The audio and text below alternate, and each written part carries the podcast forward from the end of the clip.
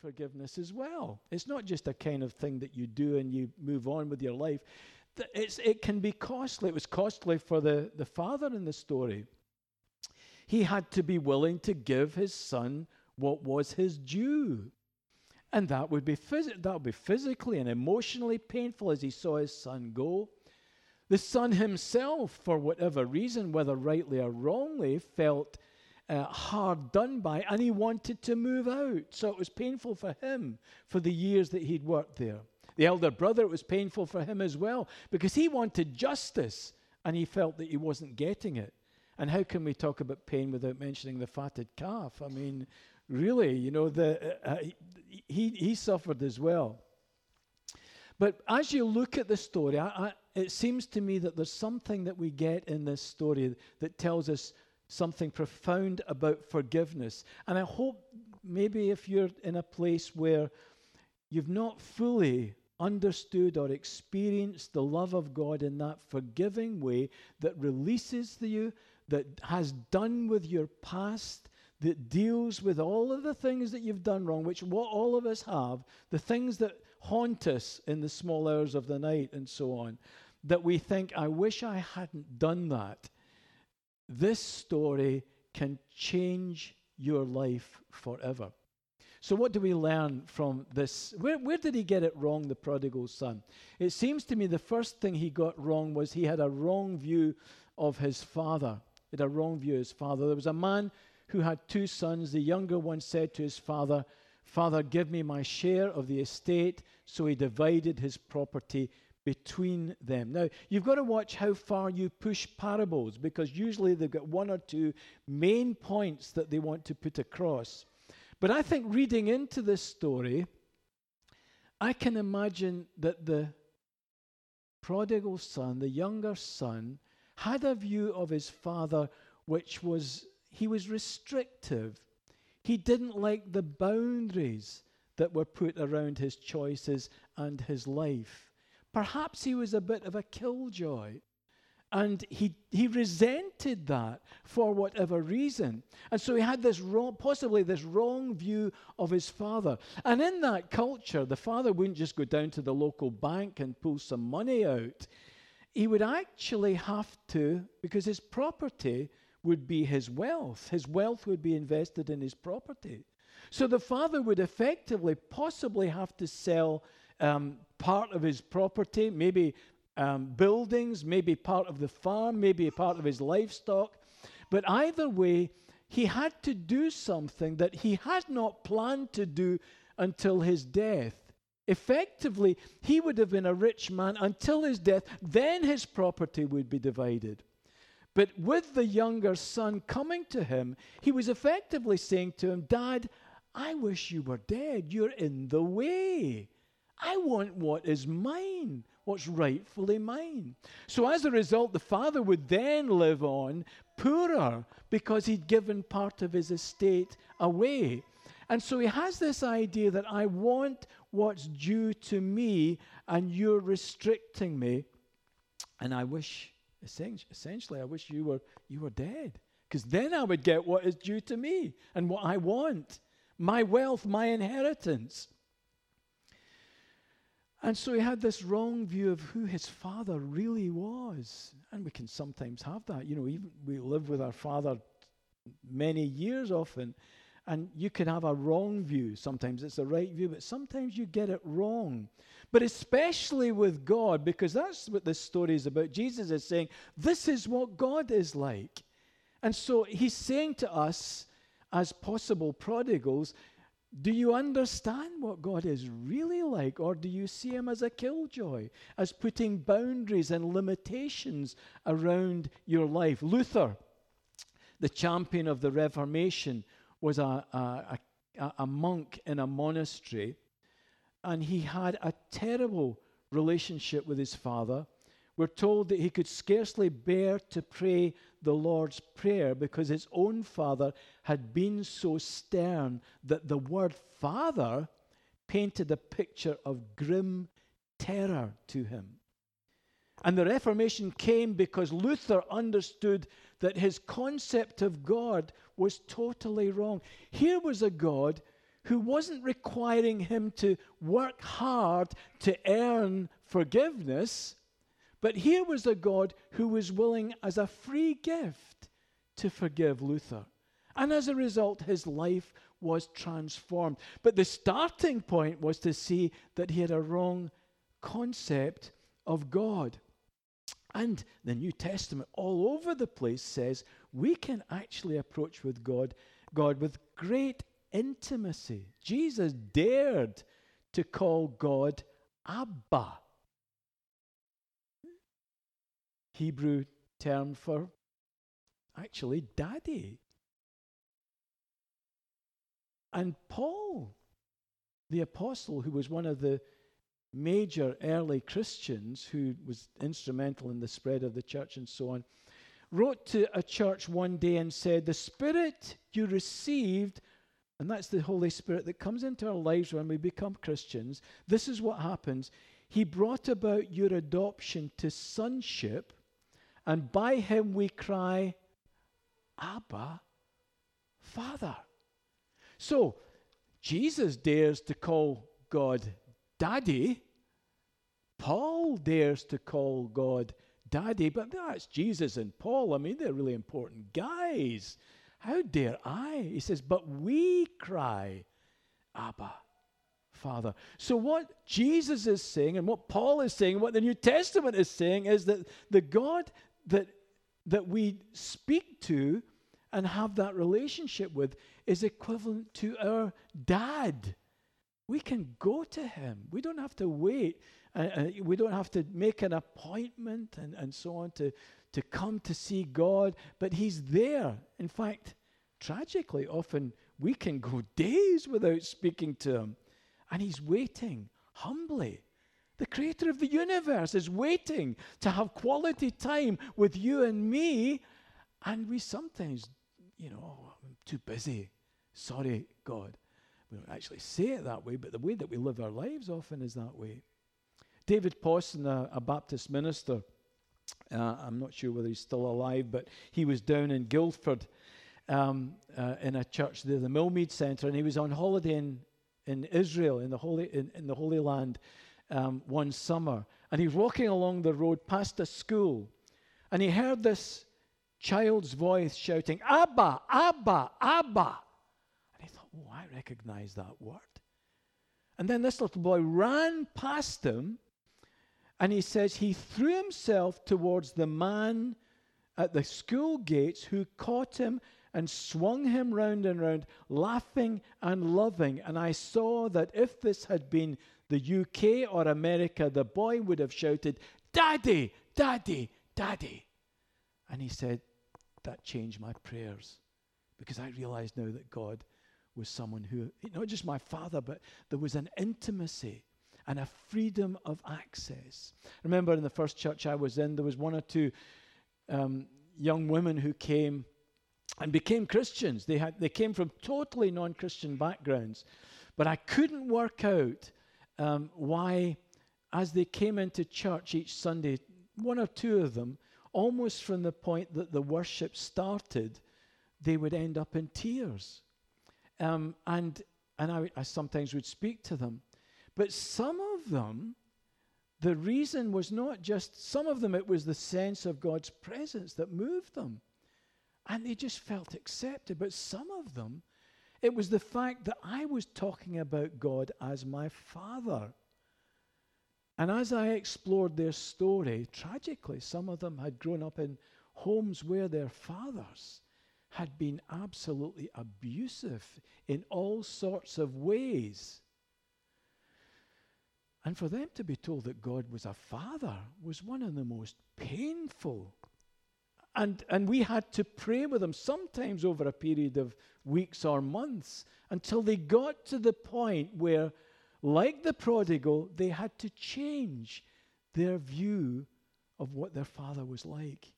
He was unconditionally loving. And so what we what we need to do, because there may be someone here this morning, I'm not asking whether you're a Christian or not a Christian. You may be a person of faith, but you may have carried a view of God shaped by other people in your life, wrong ideas, wrong experiences, And you've retained that sense of a disapproving, hanging judge rather than father who's looming in the background, waiting for you to step out of line, like the prodigal son. And he wanted to get rid of that. So his first problem was he had a, a wrong view of his father. But the second thing is he had a wrong view of freedom. The younger son got together all he had, set off for a distant country, and there squandered his wealth in wild living. After he had spent everything, there was a severe famine in that whole country, and he began to be in need. His concept of freedom was I want to be able to do exactly as I liked. As the Soup Dragons and the Stones said in the 90s and the 60s, I'm free to do what I want any old time. And that, of course, was the 60s. I mean, I'm a, a boomer, I'm a baby boomer, and I grew up in the 60s, and I thought the 60s was great. But quite frankly, their concept of freedom is something that we're still paying the price of, frankly. Let's just chuck away all boundaries. No one's going to tell me what to do. I'm going to live exactly as I like. And he had this wrong view of freedom because he saw the boundaries as restrictive. And we need to see freedom as that God gives us is the freedom to obey. Yes, we are free to do what we like and then destroy our lives. We can do that. But that kind of freedom eventually leads us into the utmost bondage and restriction, and we end up in a prison cell of our own making. It's a kind of freedom, but it's not the kind of freedom I want. And the freedom that the Bible talks about is the freedom to obey. When Jesus says, Love your enemies, or forgive people, or go the second mile, or, or don't hold on to things, or um, go into the world and, and, and transform the world and make disciples and so on, those aren't restrictive things, those are the boundaries out of which true freedom comes. Elisabeth Elliot, who was a, a missionary, well known missionary, said, Freedom and discipline have come to be regarded as mutually exclusive, when in fact freedom is not at all the opposite, but the final reward of discipline. It is to be bought with a high price, not merely claimed. The professional skater and the racehorse are free to perform as they do only because they have been subjected to countless hours of grueling work, rigidly prescribed, faithfully carried out. And any of you have learnt a musical instrument, you'll remember the days you walked through the rain or the snow to that old woman who used to taught you, teach you how to play piano. And my goodness me, how your fingers, oh, a few, a few smiles throughout, the, uh, how, how your fingers ached. Remember mine when I learnt guitar? It wasn't an old woman, it was a young guy, but my fingers still ached. My goodness me. But that was the, the discipline whereby now you can play music in the most wonderful you have a freedom to express that why because there was the disciplines that went beforehand if you run or if you try to keep healthy or if you, you run marathons like uh, young Victor, I'm sure there are many days. How, how often do you go out, out running? Is it most days? Sorry? Five or six days. How, how far do you run each time, roughly? Ah, oh, 10 miles an hour. Now, he, Victor, was able to come to the end of a, um, likely many. Were you not down in London doing a marathon recently? Yes, right. So he didn't just wake up one morning, say, I'll buy a new pair of trainers and running shoes or whatever. I think I'll try a marathon. No, no. The freedom to be fulfilled in that way was, was bought with the, the, the much discipline over months, if not years. And so, therefore, we need to recognize that our freedom is not just to do what we like, but actually to, to work within the boundaries that God gives us. Uh, Brad Pitt talking about this story. Um, who, he grew up in a Christian, as far as I know, a Christian home, Southern Baptist, and he said, This is a story which says if you go out and try to find your own voice and find what works for you and what makes sense for you, then you're going to be destroyed and you'll be humbled and you will not be alive again until you come home to the Father's ways. And he's speaking negatively, saying it's just wanting to limit who you are. He just wanted to take away your freedom. That was when he was younger. He then went into atheism and he describes that as his rebellion. Quite recently, he's been interviewed and he's talking about how the fact that he's actually coming back to the faith that he grew up with. I don't know whether he's a committed Christian yet or not. I don't know. All I'm saying is he now sees, almost like the prodigal returning, that there is a love there for him, there is hope there for him that he's rejected. But it was based on the wrong view of, of freedom. Let me just push this a bit further because I was thinking about this morning and I hadn't planned to say this yesterday. I had this all done, but I've got all sorts of pencil marks on it because I came up with all sorts of new stuff and I thought, God, for goodness sake, why didn't you tell me this yesterday before I actually typed it out? But anyway, he chose not to. And I was thinking, most of us, I think, oh, well, I'm okay. I'm not a prodigal. I'm here at church. And I found myself thinking, there are times when even when we're at home, going to church, doing all this stuff, but there are points where that can become maybe slightly boring and predictable. Old house slippers, you know, whatever. You, well, that's what I do. I'm a Christian. I go on a Sunday morning, and, and, and, and that's what I've done. For, I grew up in a Christian home or whatever. But there can be those times in our lives where actually we're exploring that just pushing that boundary, um, that bit of darkness that we've never actually experienced, that other people have. And a, a, a, new road starts appearing, and we start going in a direction that ultimately lead to death. But right now, I've got it controlled. I've got it under control. I'd have to confess that there have been times in my ministry where as I've been leading a church, I've thought to myself, right, we've got to this stage. Where do we go from here? And there can be a settledness in the wrong sense. There's not that vision. There's not that edginess. There's not that, God, I'm open to whatever you have for me. I'm quite happy with the predictability of this, and I'm going to stay within this. And I can think of one young man that came to in one of the churches I was in, and he said, Andy, and he was a re- really eh, committed Christian, zealous and, and doing all sorts of good work in the church. He said, Andy, could you pray for me? And can you can I be accountable to you? Because there's there's places on the internet that I should not go. No one knows about it.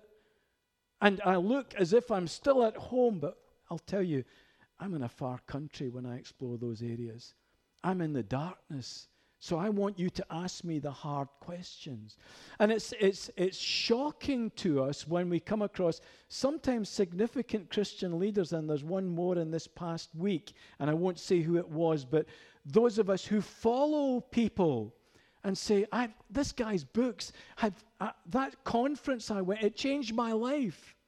The way that that person describes and explores the Bible, and then all of a sudden you realize sometimes for decades this person has been in a far country. And, and how have they been in a far country? And it's a reminder to all of us one is that there, but for the grace of God go I, so we don't point the finger, and that all of us are, have, have clay feet. And sometimes maybe we invest too much in those significant others that we set up on a pedestal. And we've got to watch that, that the only one that we look to is Jesus. But I suppose I want to say to all of us, including myself, are there areas of our lives where we're in a far country and we're exploring stuff that we should, or even, you know, relationships that are wrong? We can justify them. You know, we, we, we meet with that person to discuss things and plan things, but then we find ourselves wanting to meet with that person more often than we should, and all of that kind of stuff. You know what I'm talking about. It's the darkness of our hearts. The, the, the line between the good guys and the bad guys does not go down between the ones with black hats and the ones with white hats in the cowboy films. It was predictable then. We knew, oh, white hat, he's a goody. No, no, that line goes right down the center of each and every one of us. And there's a far country and there's a home in each and every one of us. And so we need to remember that we have a proper, a, a proper view of freedom. It's not, um, it's not just doing as we want, but it's actually embracing within the boundaries of what God gives to us.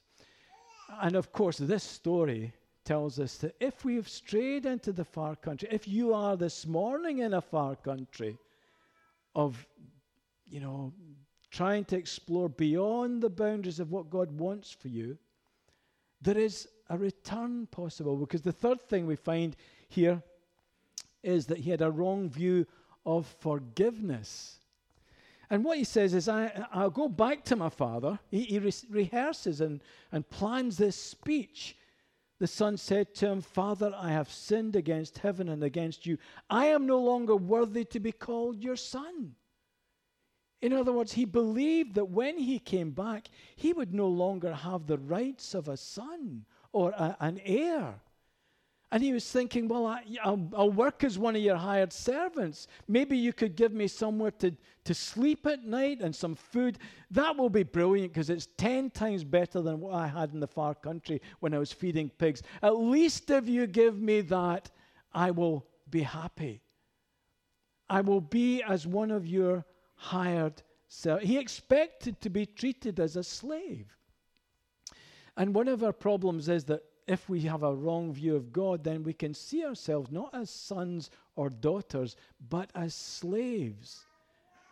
And, and being told what to do, and, and it being an imposition upon us. And he had this wrong view of forgiveness. And what we see in the story is that the father ran to greet him. Incidentally, the love of the father was expressed in the first place in letting him go. You would have thought that if the father really loved him and knew what was best for him, he'd say, No, you're not going, and I'm not giving you your inheritance. And that's what some of us would have done. And maybe we would have, uh, our child would have nursed a rebellion through years. There is a cost involved in parenthood and grandparenthood where sometimes you've got to let your kids do what they will do. Now we have to advise them, we have to train them, and we have to uh, make sure that we, they don't, we don't let them get away with, with crazy things. But there comes that point in their life where they have to be let go. And that's what the father did. He let his son go. But when he sees him in the distance coming back, he runs to greet him. Now, you need to know in that culture a couple of things. One is that the, likely the town everyone in the town would live up the one street. And the father ran down that street to greet his son. But in order to do that, and this is in a patriarchal society where the father would have great dignity and great authority and great standing in the community, he has to lift up his robes and his skirts and run down, and he would have to expose his naked legs to the whole community. Why? Because he so wanted to meet his son as quickly as possible. One scholar says that it's also possible in, in that culture at that time, if someone went into a Gentile country and spent their inheritance, if they ever dared to come back to their community, there was a kind of ritual that the whole community would get involved in. They get a large pot and they would break it. And as the, the, the, the reprobate came back into the community, they would all start shouting accusations at him and blaming him and pointing the finger at him. And one scholar says that the father was trying to make sure that he got there before the, before the town did, which is a possibility as well. But I can imagine when the town saw the father's forgiveness and love, they would say, Oh, get rid of that rock. um, make sure that you know that no one sees that. But and, and when he, he while he was still a long way off, his father saw him and was filled with compassion for him. He ran to his son, threw his arms around him, and kissed him. The words in that little verse, compassion for him, means compassion from the very guts, the very depths of his being. This wasn't some superficial show of love and compassion.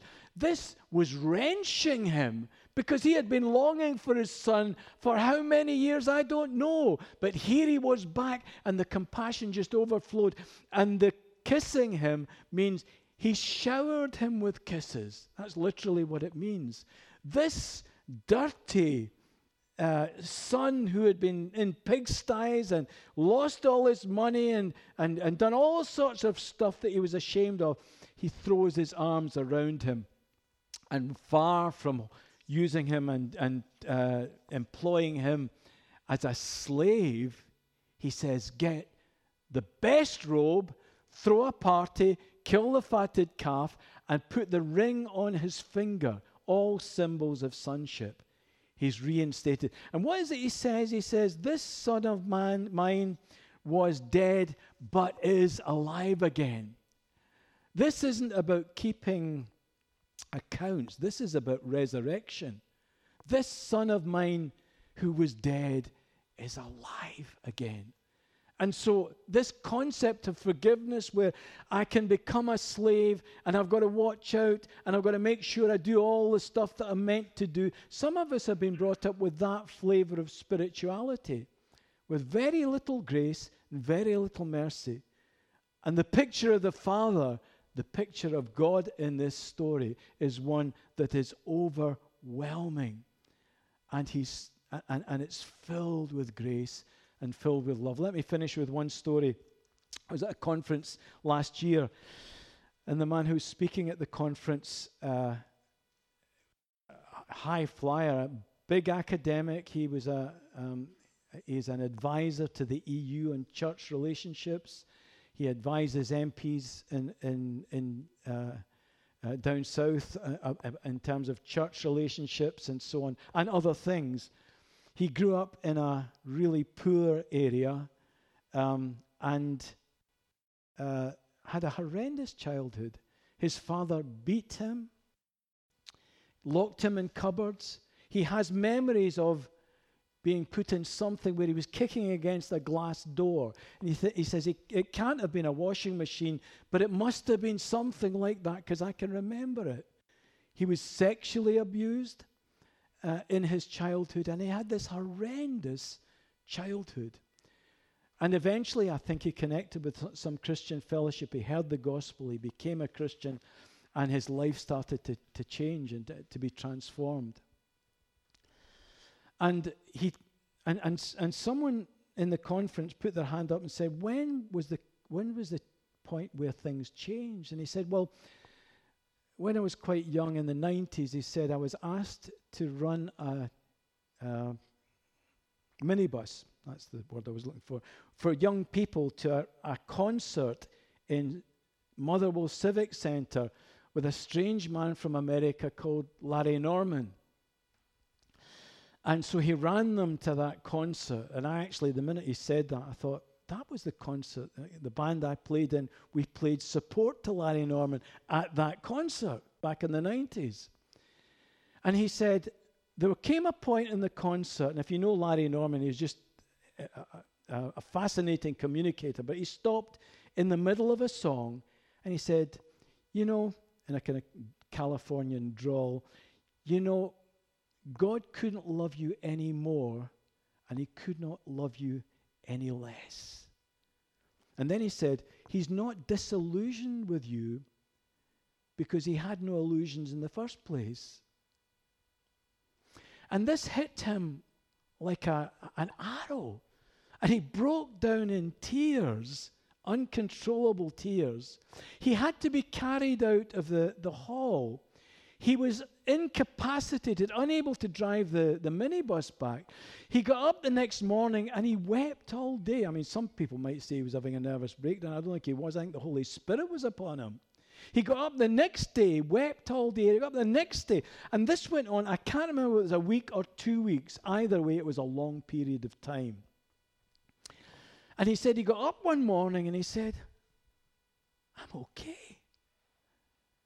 I'm unconditionally loved by God. And because of the, the dysfunction of his childhood, he'd never seen God as a loving father. And all of a sudden, the Holy Spirit had done it. And he saw. And he stood in front of this quite a big gathering of Christians and he said, I hope you don't mind me saying this, but I don't give a flying. And if you can imagine what he said after that, what you think of me. Now that, that was risky, but he was trying to say, I'm more concerned about how God sees me. And he wasn't saying, I don't care what you think of me, but he was just saying, my identity comes from the Father in heaven.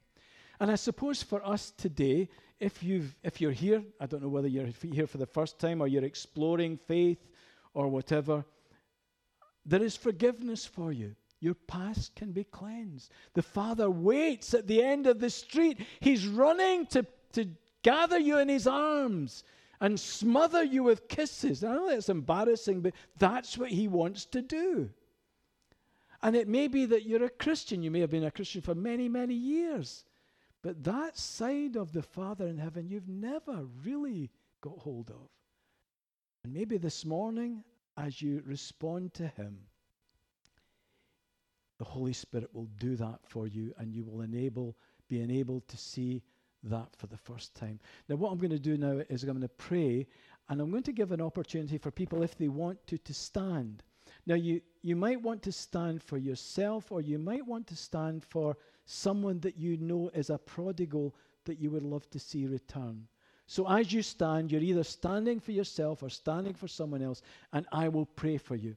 Then we will watch a video, um, and then as we sing our final songs, there is a there's a set of candles over here.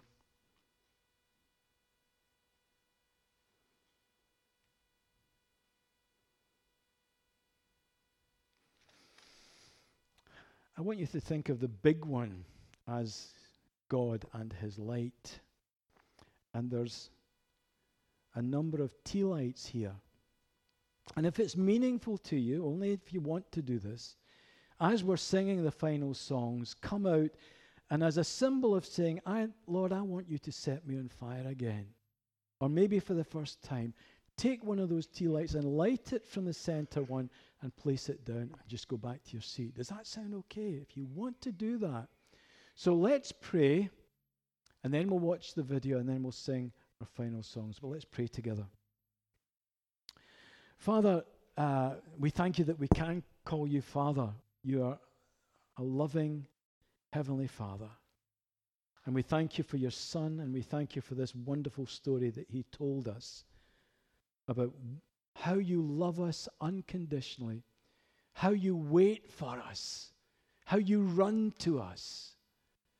Not begrudgingly, not with your arms folded with judgment tapping your foot, but running, running to the end of the road to lift us in your arms. And so we thank you, Father, that you love us in that way. We, it will take us all of eternity to fully understand what that feels like and means. But we want to start now. And some of us, if not all of us, frankly, Father, need to know more of that unconditional love. So, in the quietness of these moments, we want to feel able to stand. And so, I just invite you, if you want, to stand in His presence, and I will simply pray for you.